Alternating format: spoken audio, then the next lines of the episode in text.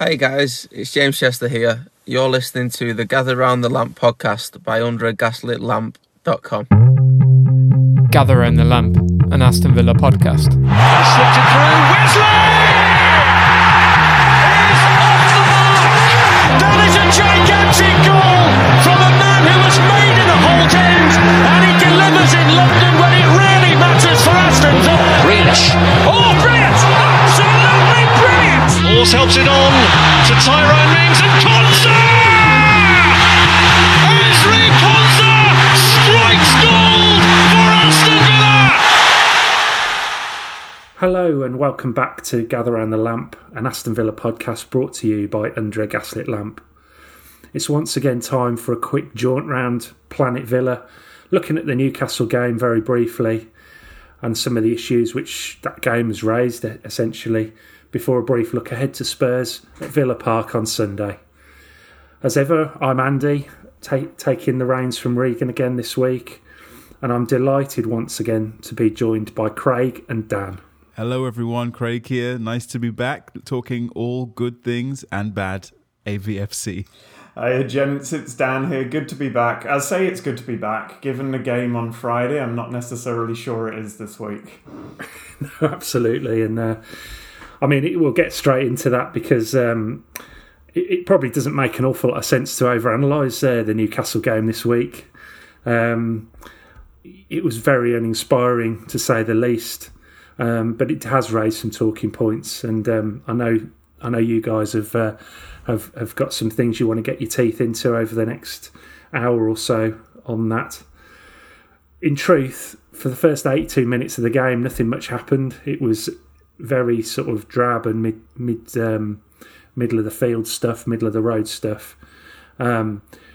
Possibly Newcastle will feel they had the better of the play and seemed to be at least trying to put a shift in for their manager. It looked like they were trying to do a job for Steve Bruce. It all felt a bit desperate and scratchy throughout, and both teams really entirely devoid of any creative spark at all. And that was until a decent cross into the box found Ollie Watkins in the 82nd minute, whose header was deflected in by Villa old boy Ciaran Clark. It was probably more than Villa deserved, in truth. But I'd say on 82 minutes, you probably take it, shut up shop and deposit the 3 points in the bank. And in all honesty, that's what Villa have been very, very good at this season up to this point. But sadly, that wasn't to be. That wasn't the case. And in the final few seconds of injury time, Jamaal Lascelles levelled with a really, really good header past Martinez. It was a proper sort of bullet header. Like I say, in fairness, Villa are usually excellent at closing these games out. But I mean, Craig, first of all, sum this game up. You know, give us a bit of context to what happened. Well, I think that we didn't play very well would be the easiest thing to say. But but it's probably a larger problem than that. Obviously, this was kind of a continuation of the recent performances, which have been kind of going since the Leeds win, which was, you know, score an early goal, shut up shop, and it was very kind of coherent in that sense, to us being really unable to create too many good chances and really squandering the good chances that we do create, particularly towards the end. You're absolutely right. Villa this season have not been conceding late goals, and when we scored, I thought, well, that's it, 1-0, we're done. But probably a combination of errors, El Ghazi with a lax clearance, John McGinn then not closing down the Newcastle player crossing the ball. You know, he's kind of jogging out there. I know we're going to talk about John McGinn later on. And then just a mismatch even. Lascelles versus Douglas Luiz. Really, there's only really going to be one winner there in the air. You know, you'd rather have, obviously, Konsa on him, or at least Elmo, you know, someone a bit bigger. But Newcastle deserved their draw. I don't think anyone who's being reasonable about the game would begrudge them a point. And it's just we're just in bad form. You know, that's how it is. Yeah, I think Craig's got a got a good point there. But the bad form for me is starting to look like something a little bit more systematic. I'll kind of preface this with the fact I'm not a tactical expert. I've played thousands of hours of Football Manager on my PC, but I'm not exactly a qualified coach. But I'm starting to not see the light with the 4-3-3 that Smith's playing these days. It's a formation that on paper, if you look at it, leaves a huge gap between the striker and the midfield. And I think we saw that on Friday, especially with Watkins having a bad day. Nothing was sticking up there. And I think the idea with Smith playing Ramsey and McGinn in there is we've got two guys that will get up and support him. The problem is neither of them did.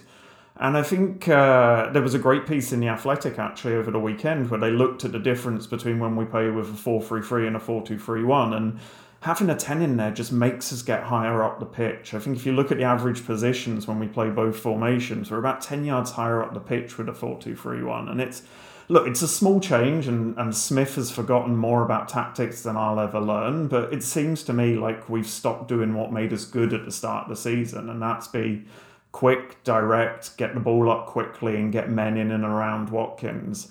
And obviously we're short of some players. Jack's out, Barkley's not at peak fitness, but if ever there was a game to give Barkley a start, I think this was it. And maybe that tweak in formation could have led to a better result for the boys.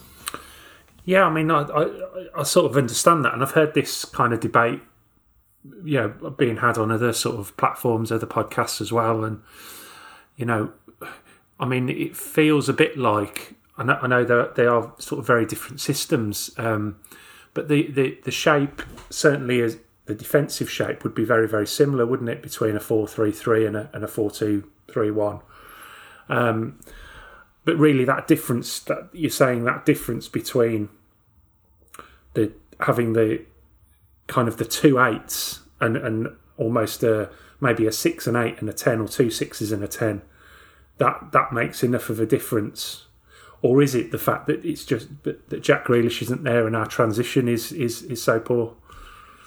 I think we're maybe not a good enough team to play the 4-3-3 at the moment. If you think about the top sides that have played 4-3-3, there's always movement to make up for that natural hole behind the striker. So you got, let's say, Messi at Barcelona dropping in as a false 9, or Lampard in Mourinho's Chelsea busting a gut to get up into the box, or even Villa last year with Jack coming in from the wing. And I just don't think we have that movement in the players we've got at the moment. And the end result is our attacks are slow and stodgy. And against a team like Newcastle and a Steve Bruce team who are going to drop into their shape, you need to kind of get them on the transition, I think. And I think that's the problem. When a 4-3-3 is done well, it's got lots of options, lots of possession. You can be quick if you want. But when it's done badly, it's stodgy and boring, kind of like Villa have been over the last few weeks. What do you reckon? I agree with that. Yeah, I agree. I think that the issue that we did have is, I think that when Villa were playing well and we had the 4-2-3-1 was what was going on, and Barkley was in form. He was really playing so close to Watkins. He was ahead of Watkins a lot of the time, and they were very very close together. I think we all agreed that Barkley should have started. I think last week we said on the podcast against Newcastle, and the issues were really compounded, I think, this week, because no one was anywhere near Watkins, and also Watkins couldn't trap a bag of cement on Friday. Absolutely. I mean, it was his worst game in a Villa shirt, and by the way, that's not Ollie Watkins' fault. I said on this very podcast last week, everyone keeps saying, Ollie Watkins, he's played all the minutes and only striker not to miss a minute. I said last week, that's not good. That's not a good thing. Yeah. And I repeat that now. That is not a good thing. So do we look at the recruitment? Do we look at the club overall and say, okay, obviously Smith doesn't trust Davis. I think that's probably pretty clear. Maybe there's a mitigating circumstance in that the club thought Wesley might have been ready sooner than he was, but probably in January they knew, he was still 2-3 months away. So should they have brought a player in on loan to help out Ollie Watkins?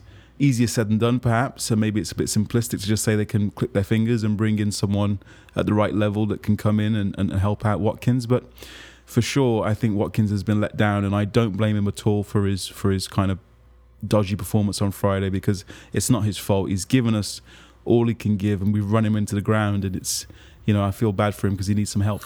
Yeah, I'd echo that. I think you're right there, and it was evident he was really struggling. It's the first time, really. I mean, he's struggled at various times for goals, but it was the first time I've really noticed him just struggling, like you say, to control the ball, to hold the ball. He just wasn't really on it until he. I mean, obviously, I suppose that's an assist for the goal, isn't it? You know, and he did well to kind of get ahead and get on that. But yeah, I mean, you know, we're always having this debate about a striker, and I feel like this has been going on now for the last two seasons. I mean, last year we were underprepared in terms of strikers, only having Wesley, who was, you know, unproven in the country, let alone in the Premier League. And it only had sort of Jonathan Codger and Keane and Davis backing him up. And I think Codger and Davis were both injured at various times. Then Wesley got injured, and then you end up with Samatta. And it's almost like the striking position, although Watkins has been very good this season and kind of solved that problem for us. But it's almost like that striking position has become more like the goalkeeping position of the previous few years. I don't know what you guys think about that. I think strikers are notoriously the hardest position to recruit in, and I think probably the most expensive too. And I think that's probably what's paralysed us recruitment-wise. And the reason why we've done well, I think, in patches this season is goals have come from all over the pitch. Like, obviously Watkins is crucial to that, but.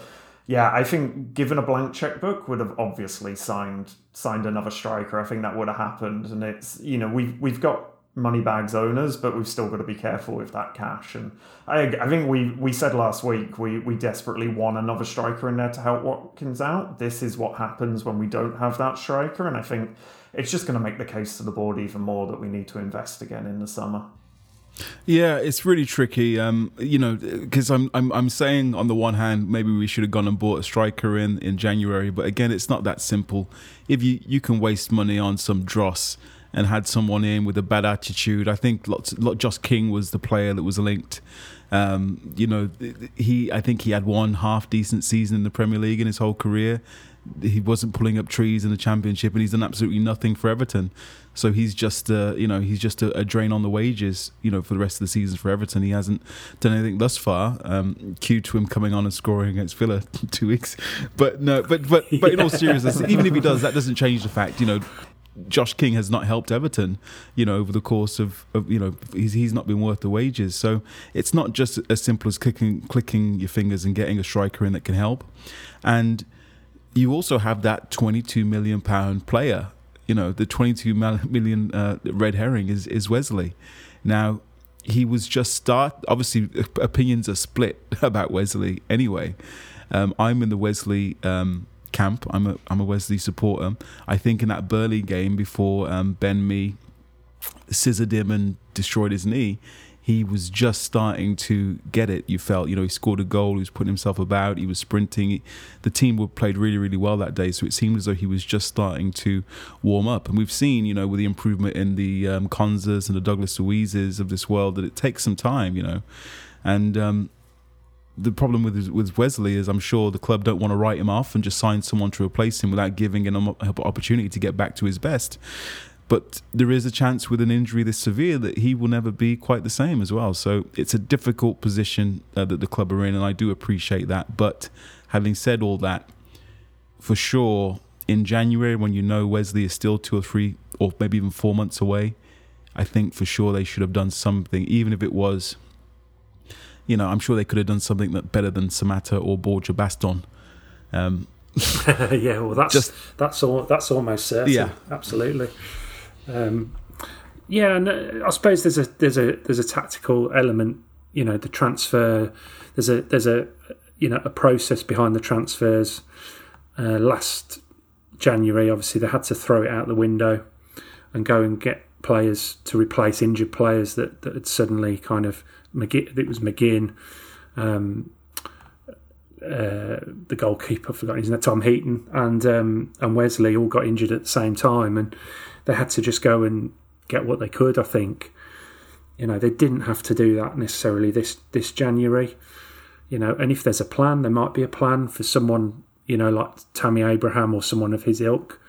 So you don't want to then just go and splash another 10 million, whatever, on wages, you know, just because you need a backup. You know, I suppose that's kind of the sort of conversations that go on, really. But, you know, we'll see what happens in the summer. I'm sure there'll be, you know, lots of links to strikers in the summer. And, you know, and we need it, desperately need it, because to mount any kind of challenge on the top six, the European places next year, I think we're going to need, you know, more options in that area. Definitely, I think. I mean, just moving on to another issue that sort of came out from this, and I know you guys, you know, both wanted to talk about this tonight, but you know, I'll say I was amazed. I'm never that amazed when it comes to Aston Villa social media, but there has been a bit of a light trickle of Smith out type stuff on social media since the game, and maybe a little bit before that as well. A few polls have popped up and things like this about, you know, trying to gauge, you know, whether people are supporting Smith still. Still seems like a bit of a minority at this point, you know, and clearly, I mean, certainly even from my point of view, Dean Smith has an awful lot of credit in the bank over the 2.5 years that he's been at the club. You know, I know you both have a view on Dean Smith and the job he's doing, but also his position currently and going forward as well, you know, over the next sort of few years. First of all, Dan, what's your take on all this at the moment? I mean, firstly, I shouldn't be amazed of what happens on social media. It's hardly a platform for logical discourse between like-minded individuals, but I mean, it's crazy, isn't it? I had a little look back at where we were when Smith took charge. A couple of years ago, we were 13th in the Championship, no hope of promotion. And since then, we've won promotion, survived in the Premier League, made it to mid-table, and had a day out at Wembley in the cup final. I mean, if that's bad performance, then I'd hate to think what good performance looks like. And it's not even the on-the-pitch stuff, it's the off-the-pitch too. He's improving the squad, he's improving our players, he's bringing through youth players. Even on a PR perspective, I think the club's got a much better connection with its fans and with the wider footballing world. And as I say, social media isn't a place where you find sensible conversation, but I honestly don't know what fans expect. Are they expecting us to go out and win the league first season back in the Premier League, to go out, spend 200 million on the best players in the world? This is on the surface as good a performance as I think Villa could have had over the last 2.5 years, and I'd have snatched your hands off for this 2.5 years ago when he came in. And so, like you, Andy, he's got so much credit in the bank for me. He could get us relegated and I still wouldn't want him sacked at the moment. That's how much credit he's got in the bank. I agree. I said the same last year, actually, as you, Daniel. I said that, you know, if Villa were to be relegated, I thought that we should keep Smith because he, you know, has proven that he could get us out of the Championship once. I think that these reactions obviously are emotional, but I did see one which was a little bit more reasoned, which was this thinking, well, Dean Smith can't take us to the next level. Dean Smith can't take us to the top six, which is where we want to go. So we should thank him for his kind of efforts and move him along now. And I decided to do a little bit of research about the players that we have. I decided to do a bit of research on the players that we have, Dean Smith has at his disposal. So I went through the starting 11 of the players that were playing against Newcastle the other day, and I just want to read you, if you'll indulge me. Yeah, go for it. A list of where these players have played up until this point in their careers. And hopefully the point will become apparent pretty soon. Let's start with Emi Martinez. Oxford, Reading, Sheffield Wednesday, Rotherham, Wolves, Getafe, Reading, Arsenal. You know, played very well, obviously, for half a season at Arsenal. So that's probably his peak there. El Mohammadi, Npai, which I may be mispronouncing. Apologies in advance for any clubs I mispronounce here. Npai, Sunderland, Hull. Konsa, Charlton, Brentford. Mings, Tate Town, Chippenham, Ipswich, Bournemouth. Matt Target, Southampton, Fulham. Douglas Luiz, Vasco da Gama, Girona. Obviously never made an appearance for Man City. John McGinn, St Mirren, Hibernian. Ramsey, Doncaster. Traore is the best one of the bunch. Chelsea, Vitesse Arnhem, Ajax, Lyon. Bit of pedigree there. Trezeguet, not too bad either. El Ali, Anderlecht, Mouscron. Oh, this is Trezeguet, sorry. Trezeguet, El Ali, Anderlecht, Mouscron, Kasimpasa.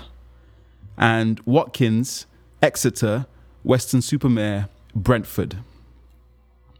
So, leaving Traore aside, Dean Smith has these players playing at the absolute zenith of their careers.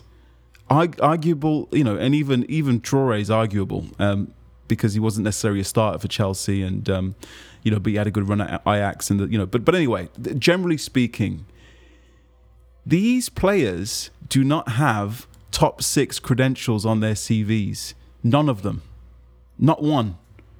So this idea that Dean Smith should have this group of players who have never played that level before, never, none of them, not one, have played that level consistently before, and should have them third or fourth, is actually a bit ridiculous when you look at it like that. These players are all playing at the highest level they've ever played at under Dean Smith. Now, imagine when we do have players that have Bayern Munich or Liverpool or Man United or so on and so forth on their CV, who are used to playing at a high level. And I believe those players are coming in the summer, by the way. I think then, once Dean Smith has the players that are used to playing at that level, and he can see we can improve them even further, then let's talk about whether or not he's good enough. But for us to say that he's not good enough now, I think it's fanciful. It's ridiculous. I mean, it can't be defended. Well, no, and I, you made the point there, Craig, about this idea that he can't take us to the next level, and I've seen this so many times. I mean, this was the case. I remember when Steve Bruce was manager, and people were saying, well, as soon as we get promoted, if we get promoted, he's got to go because he can't manage in the Premier League. Now that may or may not be true, but we don't know, do we? Really. And Dean Smith has come up through the leagues. He's got hundreds and hundreds of games under his belt, league games as a manager under his belt. He's gone through, you know, several periods of you know, bad periods where he's lost a lot of games in a row, and he's been able to look at himself and learn from it and turn it around consistently. You know, even at Villa, he's had two spells now where he's done that, where he's not been able to buy a win, and then he's come back, and we've basically achieved on both of those occasions what we set out to do. So this idea that he can't manage at the top level is or can't take us to the next level is, it comes from this. I remember when Southampton sacked Atkins and brought in Pochettino. That's what people refer to every time. Well, you know, Atkins was doing okay at Southampton, and they sacked him and brought Pochettino, and did an awful lot better. But then he left, and now look where they are. You know, I just think there's a lot to be said for allowing someone like Dean Smith, who is an incredibly deep thinker on the game. You know, and he surrounds himself continuously with people that help him. You know, that bolster his attributes. He's the best man for this. I genuinely believe, and like you say, Craig, once one or two extra players who do have a bit of extra pedigree start coming through the door, which I'm sure they will, I think he will take us on to the next level, and he will be that manager, that top class manager that we're looking for. I do think a lot of it as well is because he's English, and I think that's such a shame. Look at what's happening with Sheffield United at the moment for an interesting contrast. I mean, Chris Wilder, and I almost said Gene Wilder there, which would be a very different footballing experience. But, I mean, Wilder left over the weekend, right? And admittedly, there's a lot of behind-the-scenes stuff going on there, but can any of us see Sheffield United reaching the heights they did under his management? And it's that almost being careful what you wish for, both from a board level and a fan level, is experience doesn't matter for anything if you don't have a kind of guy who gets his tactics right, gets the squad in order, gets his transfers right. I mean, look at the very best in the league. Mourinho had no Premier League experience before he took Chelsea to the title. Ferguson had no Premier League experience. Wenger had no Premier League experience. You've got to get that experience from somewhere, and you get it by going through sticky patches, learning on the job. It's the best way to do it. And Andy, as you say, He's kind of done his apprenticeship at a lower level, and now he's learning on the job higher up. Sheffield United's a wonderful comparison, because I watched them against Leicester and they were gone without Wilder, without their leader. You know, I was thinking to myself, I wish this happened a couple of weeks earlier. Yeah. We could have cashed in on 3 points, because you know they were still fighting for Wilder, and Wilder's gone now. And I thought, you know, I don't think Sheffield United will win another game now. I think that's it for them. I think they'll lose 3 or 4 every week, because they're not the best collection of players to begin with, and without their talisman, their leader, Chris Wilder, I think it's over for them. But the Sheffield United reference is important, because when Dean Smith took over, we got promoted with Sheffield United and Norwich. Both those teams were streaks ahead of us, not just better than us in the Championship, streaks ahead of us. Norwich won the league at a canter. Sheffield United were wonderful. You know, we lost to them, I think, away, and then scraped a 3-3 draw with a last minute header from Andre Green, which we'll all remember forever. But we were nowhere near. You know, we finished 5th. Where are Norwich right now? Championship. Where are Sheffield United right now? Going to the Championship. Where are Aston Villa right now? 9th in the Premier League, looking upwards towards Europe. So that in itself tells you that Dean Smith has moved Aston Villa along at incredible rates in just those 2 years. And, you know, the Smith out brigade, I think, you know, it's criticise the performance, criticise the form, but don't try and talk the manager, the best manager we've had since Martin O'Neill, out the door before he's had a chance to really, you know, finish this project and see it through. Absolutely, and there will be, I'm sure, at some point there will be a succession plan for Dean Smith. But at this point, he's in the middle of the project, and he's way ahead of schedule. You know, miles ahead, absolute miles ahead. Because you know we wouldn't have been expected when he was promoted. We wouldn't have been expected to get when he was appointed. Sorry, we wouldn't have expected to get promoted. So that's a season ahead already. We could have easily gone down last season, and you know, then we're in all sorts of a mess. It's he's met every single challenge that has been thrown at him head on, and he has been heavily backed. There's no doubt about it. You know, he's had some really good backing. He's been afforded that space and time to do what he's doing. But I just don't see. And I'm sure it's a minority. I'm sure it's a vast minority of people, you know, that are, if that's a phrase, I'm not sure if that's a phrase, but I'm sure it's a small minority of people who are. What did Steve Bruce call them? The mad few. The mad few, yeah, absolutely, absolutely. And yeah, and there was a few more of those mad few when Steve Bruce was in charge, I have to say. But well, I was one of them. But he made me mad as a hornet, I'll tell you. But yeah, Dean Smith, I'm sure, has the support of a lot of people. It's just these kind of question marks about, you know, can he get this group of players into the top six? And the answer is no, because probably the group of players aren't good enough. I mean, what you those players you listed and those clubs you listed, Craig. One player that obviously wasn't playing on Saturday is Jack Grealish, but this is the highest he's ever been in the football pyramid as well. So, you know, let's not forget that. And you know, everyone from Jack Grealish to obviously Dean Smith, even the owners, everyone is learning in this. With this project that's going on at Villa, and so far the learning is good, and they're passing the tests, I think, and you know, it's going well, and people should enjoy it. that's my view. Even though we can't be there, people should be enjoying this, I think.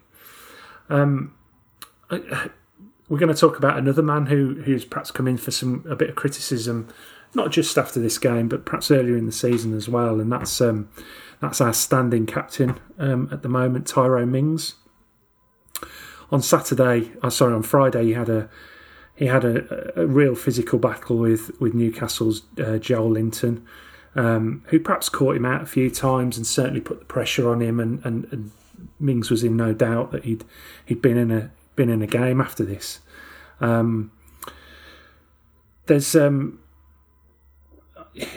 are always different ways of looking at this, and I have written an article for the website about Tyrone Mings that should be out at some point in the next few days, just kind of really highlighting, you know, the good thing, the good aspects of Tyrone Mings, and how I see him as a real sort of linchpin in not only our defence but our dressing room and the club as a whole. I think he's a really great kind of character to have around the place, and I feel that he's massively helped. Obviously himself, his performances, but certainly he's helped Ezri Konsa, and I also think he's massively helped Matt Target on the left hand side.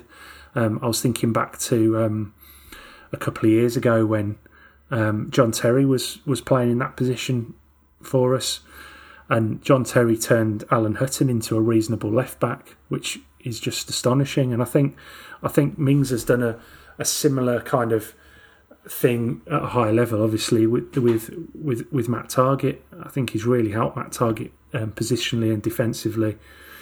And it's just I've put it all in the article anyway, so hopefully that'll be out soon and that'll be worth a read. But in the five games since Grealish has been out, Villa have only scored 3 goals and managed to pick up 5 points, and that's just entirely down to the defence. And you know, Konsa and Target have received massive praise, and they may be getting an England call up, which we'll talk about later on.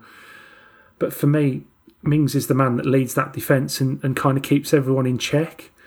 I mean, firstly, Craig, you know, where do you think this criticism comes from, and how do you assess Mings' contribution to the defence since he's been at the club? I'll answer the second part of your question first. Mings' contribution has been, you know, insane. You know, Mings' story has been well documented. You know, this is someone who was a mortgage advisor in his late teenage years. This is someone who spent time in a homeless shelter because of a really troubling domestic situation. And this is someone who now, you know, in 2021 is going to be heading, you know, barring injury, is going to be heading to the Euros with England and is leading Aston Villa to a top half finish. And, you know, his transformation has been remarkable, and leading is the operative word there.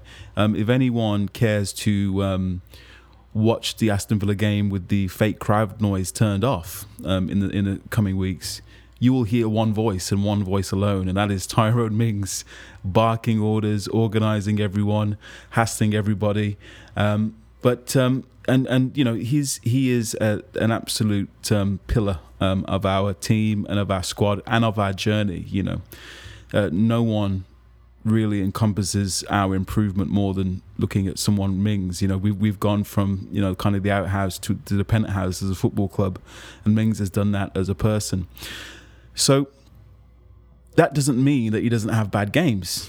Friday, by the way, he had a bad game. I think that he got into a personal thing with Joe Linton. I think he did a similar thing with Zaha in the Palace game. He lost his focus, ended up getting sent off in that game. And he did a similar thing with Joe Linton. He was trying to, I don't know what it was, but whatever he was doing wasn't good. And he had a really poor game. You know, Mings was on the left wing at certain points. Why is he doing out there? You know, you can't follow him out there. You know, he had a poor game on Friday. So let's not, you know, let's call it what it is. He had a poor game. But some of the personal, and I have no problem saying he had a poor game, because I think that's fair. That's fair enough. I think he had a bad game, but, you know, overall he's been excellent for us. But some of the personal criticism, some of the dog whistle-y type stuff makes me a little bit uncomfortable when I hear things like, oh, or read things, should I say, like, oh, well, you know, Mings is arrogant, or Mings has a chip on his shoulder, or Mings, you know, just needs to focus on his football. And I think we've seen some of those kind of insidious, unconscious biasy type things in the media about some of the work that Rashford's been doing. Certainly Raheem Sterling has come into criticism for flying everything from going to Greg's to flying on an EasyJet plane. So some of this unconscious bias that creeps in, when I see that, oh, he's arrogant, he's got a chip on his shoulder, when looking at things outside of football, that makes me a little bit uncomfortable. And that criticism, I think, comes from a little bit of a dark place that certainly has no room, I don't think, in normal football discourse. Yeah, I think that's really well put, Craig. I think as a player, I joked with you guys on our WhatsApp group that he reminds me a bit of David James, and the fact that he's brilliant 90% of the time, but he's got one game in him where you can tell within the first minute it's not going to be his best game. And do you know what? That's pretty good. I'll take that all the time. But the criticism is unfair, and I agree with Craig. I don't think it comes from a footballing place. I think words like confidence are important, and when people translate that to arrogance, there's that certain British mentality where we don't like someone who's, you know, we say we like people who've done good, but we don't really. We like to smash them back down again. And he's a confident lad playing the best football of his life, leading a team, and I think he's a fantastic ambassador for the club on and off the pitch.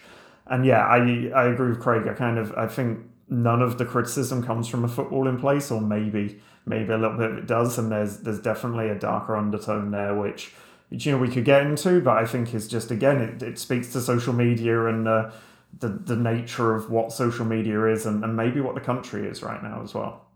Now, that got a bit deep for a moment there, talking about this is what happens when we draw 0-0 against Newcastle, or 1-1 against Newcastle, sorry. 1-1, yeah. Yeah, I mean, I'd echo all that, really, and I think it's really important to acknowledge some of that stuff, because clearly, you know, it is out there, and it is part of the, unfortunately, part of the football discourse, and we need to get rid of that, and we need to highlight it in order to do that. So, you know, it's good that that's the case. I mean, I took a slightly different viewpoint of the of his performance against Newcastle. You know, undoubtedly he wasn't at his best. Although what I would say is that although he got caught out of position, I think he took that decision, didn't he, to really kind of you know, take that battle on with Joelinton, and maybe that was ill-advised. But I think in general, he's a man that will do the dirty work for other people, and I think he will take that responsibility. And maybe he should have not done it on this occasion, and just kind of held his position a bit, and stuck to his task, really. I think he didn't want to be shown up by Joelinton almost, and you know, I think but generally what he does is he will do those things that Konsa can't do. I mean, Konsa is not a man to bring the ball out of the back four, and he's not a man to ping sort of 40, 50-yard passes either, and Mings takes a lot of that responsibility on. Mings is responsible quite often for pushing up and pushing the defence up. You know, Konsa's more of a kind of sweeper type, isn't he, that you know, makes those blocks and gets those challenges in and comes away with the ball more often than not, and he's been absolutely superb. But you need all different types of characters and types of footballer in a back four, don't you? And I certainly think perhaps he judged it wrong on this occasion, but I certainly think generally he can probably take some responsibility for the emergence of Konsa and certainly Matt Target as well, as you know, I'm sure Matt Target can continuously hear that bellowing voice in his ear as he's making those bursts forward and so on. So, you know, I mean, I don't know. It's weird because a lot of people have said he's poor, and you said he was poor on Friday, and I don't know. I just didn't. Maybe I just missed it. Maybe I just wasn't being critical enough. But no, that's the great thing. We can watch the same game and have two different opinions. You think he played well. I think he played poorly, and we can talk about it. But you know, that's where it should begin and that's where it should end. I think, you know, the other stuff You know, we have to stay away from it. But he definitely did good things. I think he did an amazing last-ditch challenge, I think, towards the end where there was a... actually, Matt Target gets done, I think, by Daryl Murphy. And Daryl Murphy puts the ball into the box and it breaks past Martinez. And Mings is there on hand to clear the danger. So, you know, he had good moments. I just think that... I just think it wasn't his best day at the office on Friday. But within that, he still did good things. And maybe, I mean, and I'm expecting Craig's face to drop as I say this, maybe we need to have some praise for Steve Bruce as well here, is I think he was quite cute tactically. Both Joelinton and Gale played very wide, I noticed, on Friday, and that kind of pulled both our centre-backs out of position, whether that was a deliberate ploy or just, you know, some accidental tactical genius from Bruce, but it definitely caught us out at times. And I thought that our most uncomfortable moments were when the centre-backs were getting pulled wide by them. Yeah, I think, I'm sure Steve Bruce has got a few tricks up his sleeve and he isn't given the credit he perhaps deserves at times. I think we were expecting a different type of Newcastle attack for sure. And I think they perhaps sprung one on us there, and to some degree it worked, but in many ways, certainly up front, they were just as bad as we were all evening, really. But another player who's perhaps coming for a bit of criticism as well, another mainstay of our team over the promotion season and since has been John McGinn, and he played his 100th match for the club, fittingly against Steve Bruce, who brought him to Villa Park three and a half years ago, was it?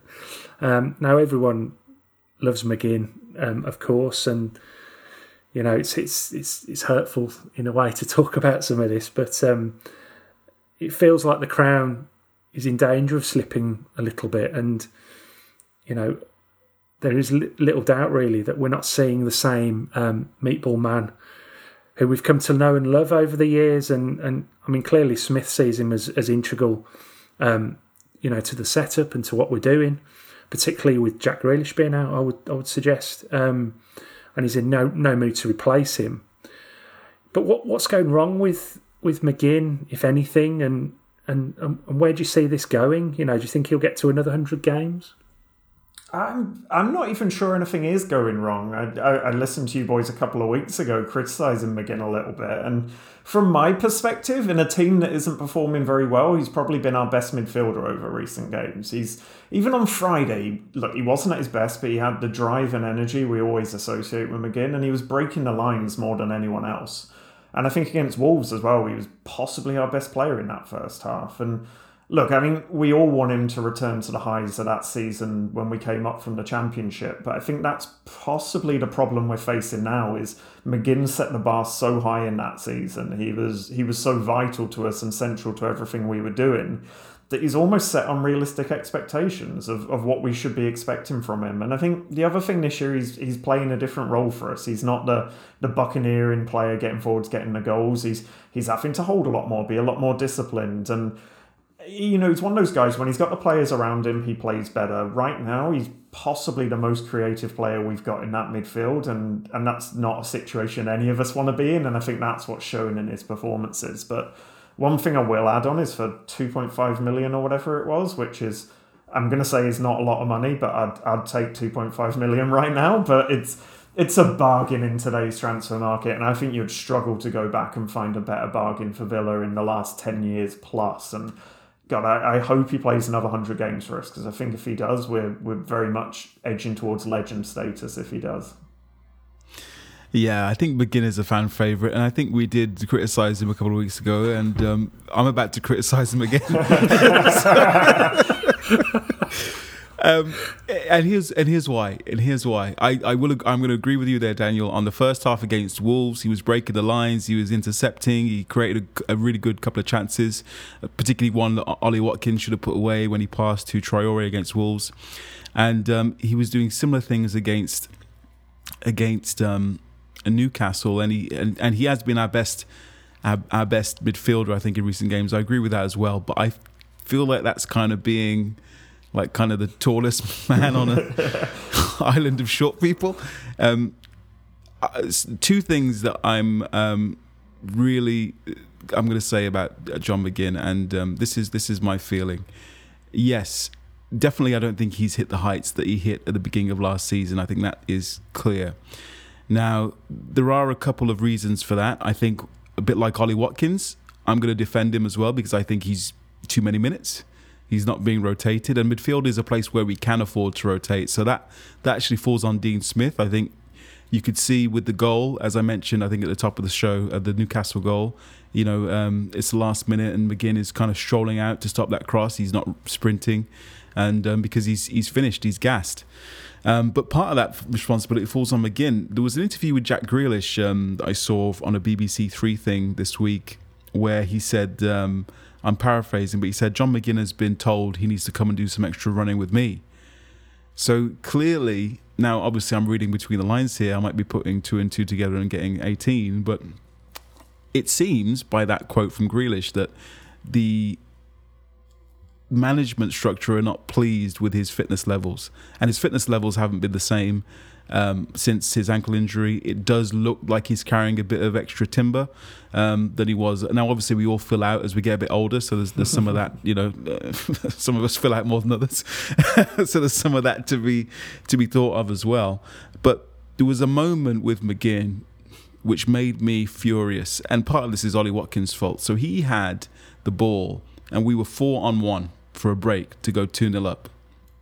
Ollie Watkins has the whole picture in front of him, and for some reason he's ran offside. I don't know what Ollie Watkins was doing, but that's fine, because what McGinn had was he also had one Newcastle defender, which I think was Ciaran Clark. He had Watkins to his right, he had Barkley to his left in front of him, and Sanson to his left in front of him. And McGinn picks the pass to Watkins, which was the wrong pass because Watkins was offside. And that kind of moment there is what separates kind of a mid-table player from a top player. A midfielder at one of the top clubs is playing the right pass there, and it's 2-0 Villa, and we're not even having this conversation. It's game over. And I think that John McGinn, sometimes his pass selection hasn't been quite what you want it to be. And also with Jack Grealish out, there's two players that have been given massive new deals. Tyrone Mings, who I think is earning his money, and John McGinn. Those have been our kind of three leading players, our three staples. I don't think John McGinn has stepped up to be the leader that we need him to be. And maybe that's my fault. Maybe I'm expecting more from him than he can give. Maybe this is his level. But because we've seen him do so much better, I want more from him, and I'm not getting it, and it upsets me. That doesn't mean he's bad. Doesn't mean I hate him. It just means I think he should be doing more. I feel a bit upset myself, to be honest, Greg. That's got me. Sorry. I mean, look, sorry. He's I think he's a lot of people's favourite player, isn't he? But look, we're not seeing the same John McGinn that we saw in the Championship, which, you know, you kind of expect because it's a different level. But also, like you say, the start of last season, and there's little doubt that he looks different. He looks different since he's come back from injury, since restart last season. His shape is different.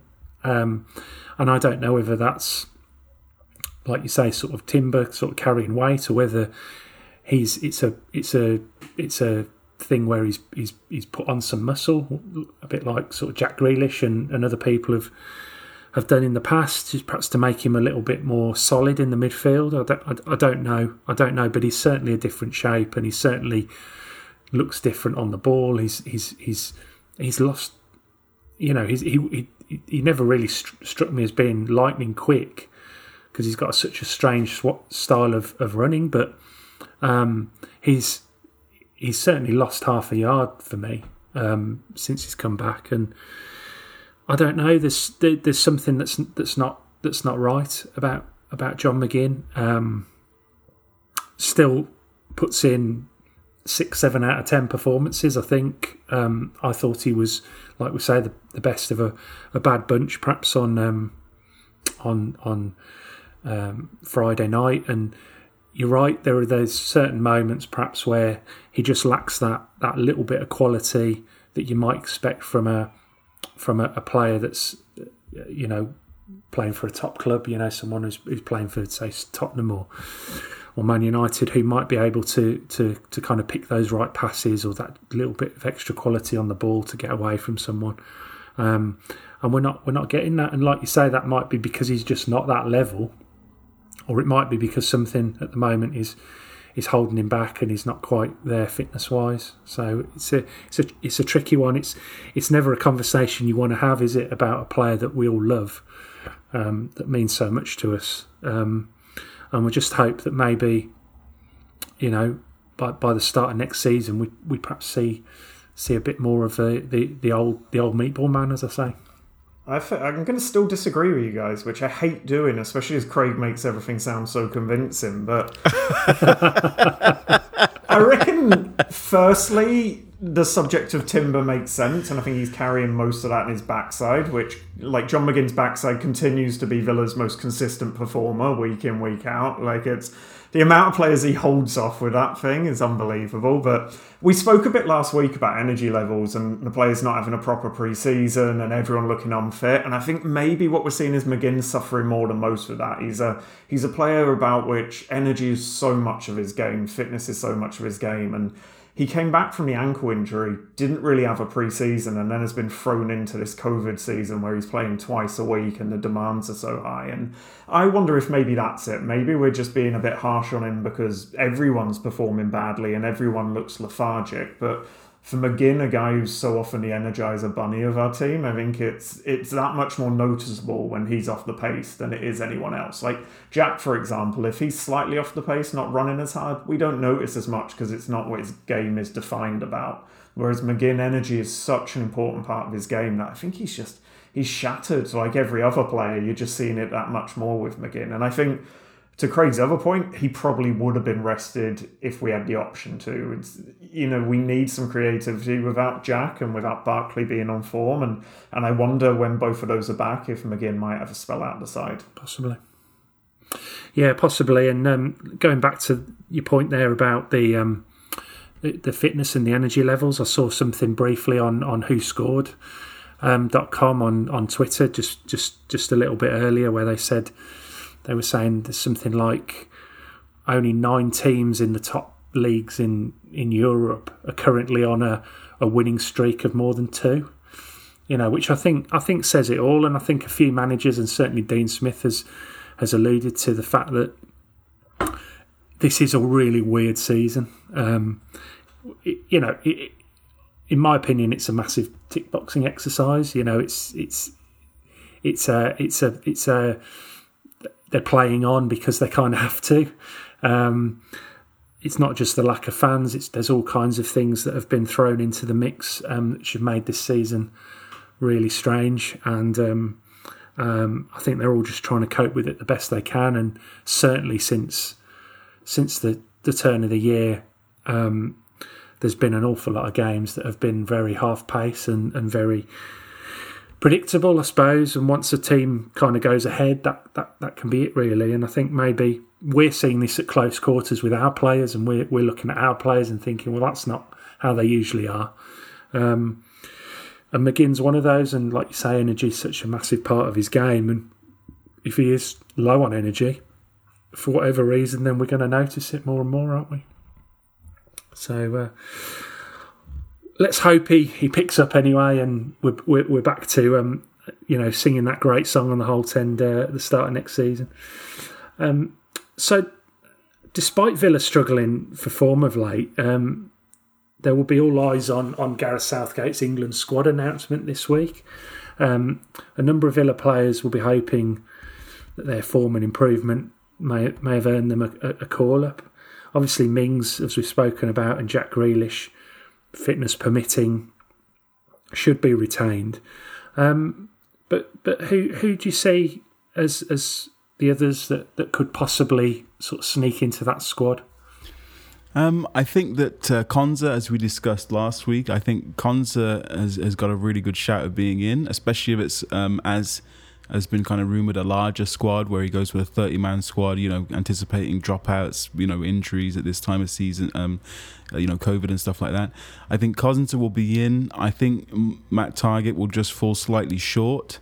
I think Southgate will pick Chilwell and Shaw, and then with Saka as well will be in the squad, who can also cover there. So I think it will just be a slight step too far for Target. Also, Cresswell is knocking on the door as well, you know, probably playing at a similar level to Target. So I think it could very well be those. It could very well be those three. Obviously, also Watkins maybe could sneak in. I think we just saw Bamford was injured, and there's the, you know, Harry Kane's been struggling with injuries. Tammy Abraham's out as well, I think. Tammy Abraham is out. And there's someone else. Ings is out as well. He got hurt late recently, or well, even if he hasn't been hurt, he's been in bad form as well. So Watkins maybe could sneak in, but I think I'll put my neck on the line. I'm going to say if they're all fit, Mings, Grealish, and Konsa will be in his first England squad. Yeah, I think Konsa might make it, but I think the squad announcement's coming at a terrible time for the players who are on the fringe. I think Villa's form over the last 5 weeks or so has dropped off so much that the guys like Target and Watkins, who were perhaps knocking on the door a few weeks back, are probably off the radar again, purely because the team's form has had that downturn. I think Watkins could be the interesting one, as Craig says, though. He offers something a little bit different. Maybe have a look at him now before going to the Euros, especially given that England aren't exactly blessed there. And the other one, had he not got injured, I'd have been interested in, is Matt Cash, who I think is a great... I know England are blessed with right-backs. We could probably play an entire team of right-backs. But he before the injury was probably the in-form right-back in the league, and it wouldn't have surprised me to see him get a call-up. But as it is, I think Konsa might be the only one we add out the Villa boys currently. Yeah, I was thinking earlier about this. I think you're probably right about Konsa and unfortunately about Target as well. But I was thinking about Jack Grealish and his fitness issues, and I did think if he isn't fit to go on this one, to this camp, if he doesn't play on Sunday, and he's not deemed fit enough to go, he might struggle to make that Euro squad. I think anyone that's kind of not in this squad, other than the mainstays, so people like Harry Kane and Rashford and people that have been around the squad for a year or so, you know, it took Southgate a good couple of years to pick Jack in the first place, and I just wonder whether if he's not in this camp, whether then he falls behind a few players, really. I mean, Maddison's back and on form. Mason Mount's been on good form. You know, does he fall behind some of those guys potentially if he's not involved? I think that I think Maddison was flying, Harvey Barnes was flying, but both of those guys got injured. I think Mount is an absolute Gareth Southgate favourite and will be in the, not just the squad, the team, regardless of what anyone else is doing. And I don't necessarily think that's as bad thing as sometimes people make out. I think Mount is a good player. He does work hard. He's not as blockbuster as Maddison or Grealish or Foden for that matter. In fact, he's not as talented as the others, but he does have probably the higher work ethic out the three. Although Jack does work a lot harder than people think he does. So Mount will be in the team. I just think it's, for Grealish, I think it's going to be that left-sided of the front three, and he's going to be up against Rashford, and Rashford is kind of a little bit out of sorts. So it's going to be probably Sancho versus Sterling on the other side, and then it's going to be Kane up front regardless. So you'd imagine Southgate will go with, you know, his three of Rashford, or, well, you know, I don't know. There's a lot of options, you know. There's a lot of options. Yeah, there is a lot of options, and I think Foden comes into that argument as well. And I just feel that it's kind of a critical time for Jack. And clearly, I mean, he could come back after the international break and storm the end of the season, and he'd probably be in the squad because it's undoubtedly that he does offer something different to anyone else that we have. But I know Southgate has doubted him, hasn't he, big time? And I just fear that if Jack doesn't make a mark in the next couple of weeks in that camp, then he might fall behind one or two others, maybe. I think at a tournament you need a player like Grealish, because especially if you're playing some minnows and you need someone to just break the lines, or you're a moment of magic, or even if you're looking to hold the ball in the last 20 minutes a game, a player like Grealish has a lot in his locker. I just worry. I mean, he's always been compared with Gather throughout his career, and same as you, Andy, I wonder if there'll be a France 98 moment where Grealish will get called into a hotel room somewhere by Southgate telling him he's not made the squad, and it would be criminal if so, because he's one of the best English talents I've ever seen, and obviously I'm a card-carrying Villa fan, but he's got something different to so many players that you've got to have him in the squad, in my opinion. But I think the injuries come at a terrible time for him. Like, a good time for Villa maybe is if he doesn't make the squad, we get an extra couple of weeks rest out of him. But for Jack personally, I think this was the chance to, if not cement his squad play, cement a starting 11 berth too. I hope he's done enough. I hope he did enough in the last international break. I think Gareth Southgate has been converted. I think he's a believer. There isn't a believer version of Jack Grealish, thankfully. But you might be right there. You might be right, and for all we know, whatever happens, he's busy scribbling down his tactical plan that focuses everything around Jack Grealish. And no one would blame him for that, because he is a superb talent who can sort of make that step, I think, and be that type of player for England. But I mean, we'll see. We'll wait with bated breath, and I'm sure by the time you guys get up on Thursday morning, it'll be all announced, and you'll be able to have a look. But we'll wait and see. And I'd love Konsa to be involved, because I think he really deserves it this season. I mean, looking ahead now to Tottenham Hotspur on Sunday evening, as Jose Mourinho's resurgent team head to Villa Park. This is, of course, one of the rearranged matches from the COVID outbreak, or before the COVID outbreak, and it is a quirk of the season that with 11 games remaining, we're still yet to face either Spurs or Everton.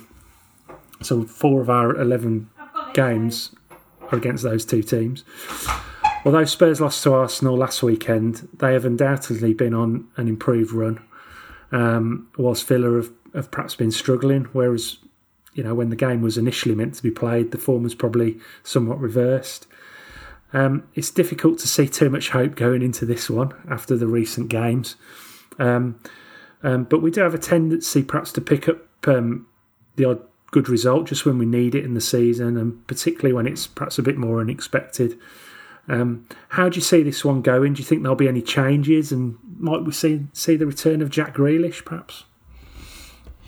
Well, as I said at the beginning, I wasn't expecting Jack Grealish back until after the international break, and I think I stand by that. I think whatever the hijinks are going on with this, it's kind of like Kiss Chase. The journalist chasing Dean Smith around for a straight answer about Jack Grealish's fitness.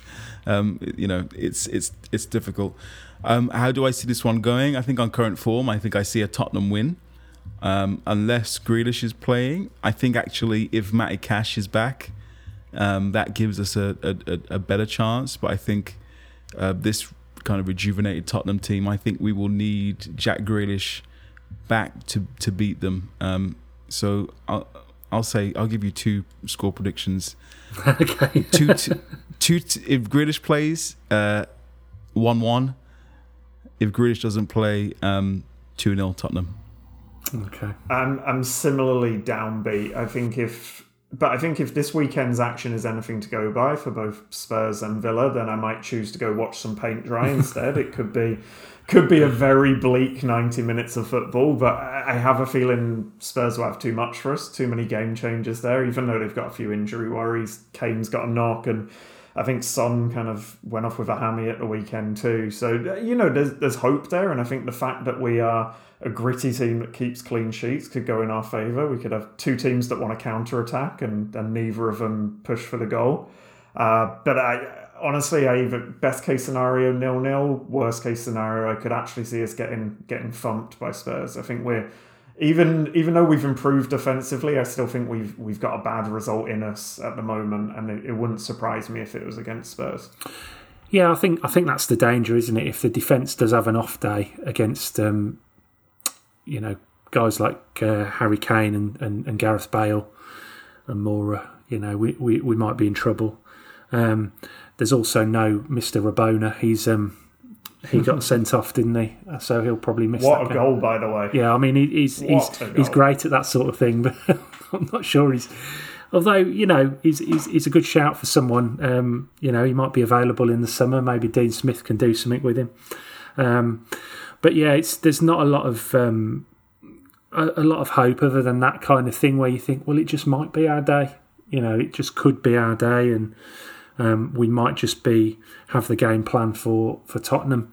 I'd certainly be bringing Nakamba back in for this one, I think, and. Hopefully, I mean, if Jack is available, then obviously he would play. Traore will be out. I think he's injured, and like we say, if Matt Cash can be in, he'll certainly strengthen us down that side. So you never know. It could be just one of those games on a weird kind of late Sunday kickoff, and it might be. I think the Liverpool 7-2 was a late Sunday kickoff as well, isn't it? So I quite like that timing, although I wouldn't if I was going to the game. So yeah, I'm gonna. I never predict Villa to lose, even when I think they're going to get absolutely thumped. But I will. I'm going to go for 2-1 to Villa, and that's with or without Jack. I think. I keep going for these scorelines, don't I? We don't get anywhere near it, but I'm going to go for 2-1 to Villa, and let's hope that pays off, and we're looking up towards Europe again, maybe. But thanks again, guys, for coming on today. That's all we've really got time for today. It's been a pleasure to chat to you and get some of those negative thoughts out and throw them about a bit. So thanks very much for that, and thanks to everyone for listening, wherever you're listening from. Like I said before, if you want to follow the website on social media, we're on Twitter, Facebook, and Instagram. Or you can head over to the website itself, underagaslitlamp.com, to read all the latest articles by our team, and that covers the whole club, first team, the youth team, the academy, and of course the Villa women's team, who are coming up to a really important phase of their season. So get over there and have a look at that writing. I did say last week that Regan and Georgia will be recording a Villa Women's podcast. That hasn't happened yet, but I think that's in the pipeline as well, either for this week or next week. So keep an eye out for that as well. But in the meantime, hope you're all well. Stay safe and up the Villa.